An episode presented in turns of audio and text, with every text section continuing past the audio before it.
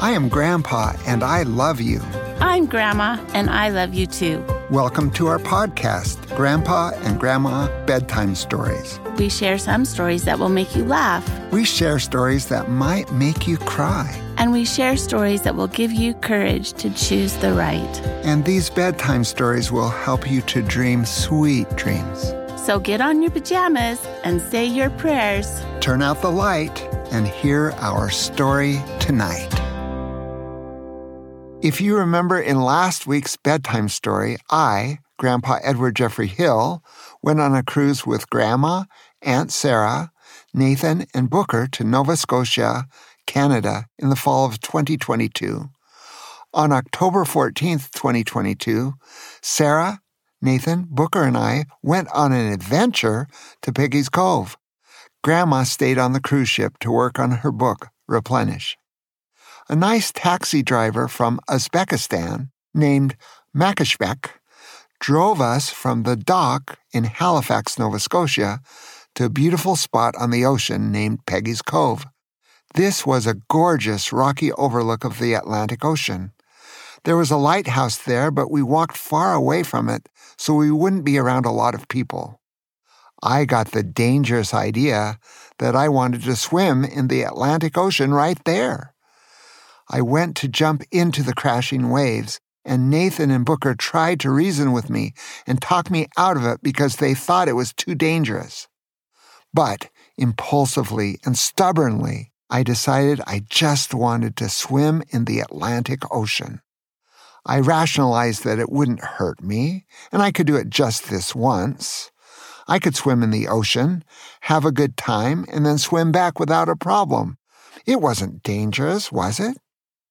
As I moved towards the rocks by the crashing waves, Nathan and Booker both shouted one last time, Grandpa, don't do it! It's too dangerous! We would be so sad if you got hurt or drowned. What do you think I should do? Well, let's see what I did. I was still determined, and I walked right to the edge of the rock, and I paused for a moment before I jumped in. Right before I was going to jump, Booker and Nathan's words hit some logical part of my brain. What they said was true. I wasn't a good swimmer. I could only swim about 50 yards. The waves were crashing a lot. They might crash me into the rocks. And even if I didn't die, I could be hurt bad, and I certainly would be all wet and cold for the next hour. It was too dangerous. I realized it was just dumb. So I didn't jump into the ocean. Slowly, I turned around and walked back. Both Nathan and Booker came up to me. They were so happy. They hugged me tight. Here's something for you. If you are ever thinking about doing something that might be dangerous, even a little dangerous, it's a good idea not to be impulsive. Just stop and think about it. And it's always a good idea to talk about it with someone who cares about you. This can help you not do something really dumb that could hurt you. We walked back to Aunt Sarah.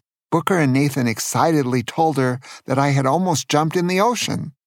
Sarah turned to me and said, What? Are you crazy? I replied, No, I am not crazy, but I almost did a crazy thing. I am so grateful that Booker and Nathan helped me to stop. After that, we enjoyed the beautiful day together. Booker and Nathan walked off a little ways and stood together and threw rocks into the ocean. Aunt Sarah and I stood together and talked about times when she was a kid and I was her dad. We had such a good family time together. I wanted the time to last and last. I just love Aunt Sarah and Booker and Nathan so much. Times together with family are the best. And I was so glad that when I wanted to be impulsive, Nathan and Booker were there for me. I could have drowned or got hurt bad if I had jumped into that ocean like I foolishly wanted to. But the time passed, and sadly, it was soon time to meet our taxi and travel back to the cruise ship. We made our way back to the parking lot, and there was Makashbek from Uzbekistan waiting for us. On the drive back, we had a very interesting conversation about his life. We first asked him about how he came to America. He told us this story. He told us that for many years his country was ruled by a dictator. Do you know what a dictator is? It is a leader of the country who is not elected by the people and who has total power over the people. These dictators are usually selfish and mean and treat people poorly. They love having total control and want to stay in power forever. In 1991, a dictator came to power in Uzbekistan named Islam Karimov. He was very mean to the people.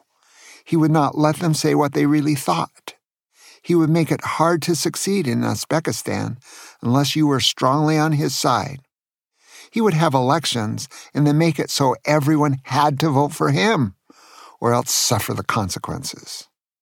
In 2005, the people got fed up with and started a revolution to have a democratic government where the leader would be elected fairly. Thousands of people protested against the government. Our taxi driver, Makashbek, was one of those people who risked their lives so that there could be freedom in Uzbekistan. Well, the dictator Karimov didn't like that one bit. At first, he let the people protest. The protesters were surprised he didn't try to stop the demonstrations. He was usually so mean and would not tolerate dissent. However, instead of using force, he had his police disguised, taking pictures of everyone at the protest. Can you guess why he did that? You are right. The dictator Karimov wanted to make sure that everyone in the protests would get arrested and go to prison for a long time or even get killed. After a day of taking pictures, the police turned on the protesters, including our taxi driver, and pushed them all into a place called Bobur Square. This square is like a park surrounded by buildings, and there were only four roads out of the square. Karimov then brought in his army and blocked all the roads so the protesters had nowhere to go. They thought they were all going to get arrested. But then the army started shooting. It was a massacre. Mageshabek realized that he had to get out of there or he would be killed. He summoned all of his courage and all of his strength and ran as fast as he could right past the soldiers. There were so many people running that they couldn't shoot them all. Mageshabek didn't stop running for a long time he joined with 430 other people who managed to escape and find a way to a refugee camp in Romania, which was a safe country. There, after a time, Canada agreed to let him come live as a refugee in Canada. Do you know what a refugee is? It is someone for whom it is not safe to return to their home country. Another country accepts them and they become a refugee in that country. Mageshabek could be safe in Canada from Karimov. However, as we would find out later, he wasn't safe forever. Karimov and his people still had his picture, and they still wanted to get him. When we got back to Halifax, Mageshabek took us to a cemetery where some who drowned when the Titanic sunk were buried.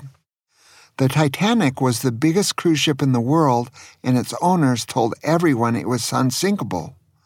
But on its maiden voyage, its very first trip, it hit an iceberg and sank. The Titanic sunk on April 15, 1912, more than a hundred years ago. 1,517 people died, and only about 700 people were saved. Interestingly, 75% of the women and children survived, and only 20% of the men. I guess they were better swimmers. My dad, great grandpa Edward Eyring Hill, liked to play the accordion and sing a song about the Titanic. My mom, great grandma Ladine Jones, hated that song. She said, Ed, don't sing that song ever again. But he would always sing it over and over again. I will not sing that song now for you, but I might in a future episode. In the cemetery, we thought about all those people who drowned in the cold, icy waters of the Atlantic Ocean. I thought about how glad I was that I didn't do something impulsive and jump into the cold, icy waters of the Atlantic Ocean. I might have drowned too. We got back into the car and it was time to head back to the cruise ship. Mageshebek was driving toward the harbor, but then got a worried look on his face. We could see the cruise ship. We were about there. And we were excited to get back on and have dinner with Grandma and tell her about our adventures. But Mageshebek kept looking in the rear view mirror. Wow, he was very worried. He then kind of shouted, Hey guys, we're going on another little adventure. I'm afraid you'll be a few minutes late back to the cruise ship. We didn't know what he was talking about. We were stopped at a stoplight, and in the car behind us, two ugly men with shaggy hair opened the doors and started running towards us. Makashbek stepped on the gas and went right through the red light and started speeding along the harbor front. The two ugly men with shaggy hair jumped back into their car and they started speeding after us. Oh no! Mageshebek turned sharply down a small street. The evil car with the ugly men with shaggy hair turned sharply too and followed us. Then Mageshebek turned sharply down a small alley, and the car with the ugly men with shaggy hair turned sharply down the alley too. They kept following us. We went faster and faster, but then to our horror, we saw the alley was a dead end. There was no place to go. Mageshebek slammed on the brakes, and we skidded to a stop right at the end of the road. The car with the ugly men with shaggy hair slammed on its brakes and stopped just before hitting Makashbek's taxi. Now four ugly men with guns got out of the evil car and started shouting, Mageshebek, we have been looking for you for 17 years. In the name of Karimov, we are here to exact revenge. We have you now and then they pointed their guns at our friend. Then they saw Aunt Sarah, Nathan, Booker, and me. They told us if we wanted to be safe, to run away back to our cruise ship and forget that this ever happened. We wanted to be safe, but we couldn't leave our friend Marekzabek with these ugly men. They might put him into prison, or they might torture him, or they might even kill him. Friends don't leave friends when they are in trouble. But what could we do? I bet you know what we could do. As Mageshebek got out of the car and the four ugly men with guns started moving toward him, Booker took out a cool looking whistle and started blowing it. When the ugly men heard the sound of the whistle, they glared at Booker and said, Stop that! Scat if you know what's good for you. Booker just laughed at them, kept blowing the whistle. Now the ugly men with shaggy hair were really mad. They stopped moving toward Makashbek and started moving toward Booker. Oh no! What's going to happen? Just then there was a boom, boom, boom and out of the sky dropped a very tangible, mythical beast that we had seen honored two days before at the Cryptozoology Museum. Yes, you guessed it. It was Bigfoot. He landed on two of the men and scooped up the other two in his arms. He first grabbed all of their guns and threw them a hundred yards into the bay. Then he picked the four of them up, two in each hand, and held them very close to his face. He looked them in the eyes, one by one, with a very serious look. Then he spoke. You are not only ugly, but you are doing bad things. Stop your evil ways. Leave these people alone. Don't you know that Karimov is dead? He died on September 2nd, 2016. The four men looked so surprised. Are you serious? Karimov is dead? Bigfoot shook his head and then shook them a little. They pled with him. We were only doing this so Karamuf wouldn't kill us. We don't want to hurt anyone, really. Bigfoot said, That's no excuse. But I will let you go if you promise to never bother anyone else again. And please, please get a haircut. You look so ugly with that shaggy hair. They promised to never hurt anyone again, and to get a haircut, and to become law abiding citizens. And then they ran away. Makashbek was so surprised. He profusely thanked each of us and Bigfoot. In fact, he gave each of us a big hug and kissed us on the cheek. That's what they do in Uzbekistan. We got back in the car to return to the cruise ship. But wait, we couldn't go anywhere. Do you know why? The car of the ugly man with shaggy hair was right behind us. There was no room to get by. Bigfoot said, Do you need a little help? I said, We sure do. Then Bigfoot picked up their car and carried it to a parking lot nearby. Then he came back to say goodbye to us. He told us we were his friends and to always call on him when we needed help. That's what friends do. They help each other when they need help. Mageshabek drove us back to the cruise ship and we said goodbye to our new friend. We met Grandma for dinner at just the right time. She asked us if anything exciting had happened on our excursion. I responded, Oh, not really, just the usual. And then we all laughed hard and we told her about all of our adventures. And that's the end of our Bigfoot story tonight. I hope you learn from this story not to be impulsive, especially when you think you want to do something that might be dangerous.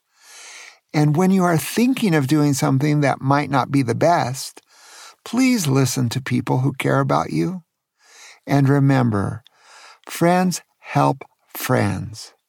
Friends always help friends when they need help. Well, sweet dreams. Chocolate cream, sleep tight. Don't let the bedbugs bite. I love you. We hope you enjoyed tonight's bedtime story. We hope you felt our love for you. And we hope you will have sweet dreams tonight. We love you so much.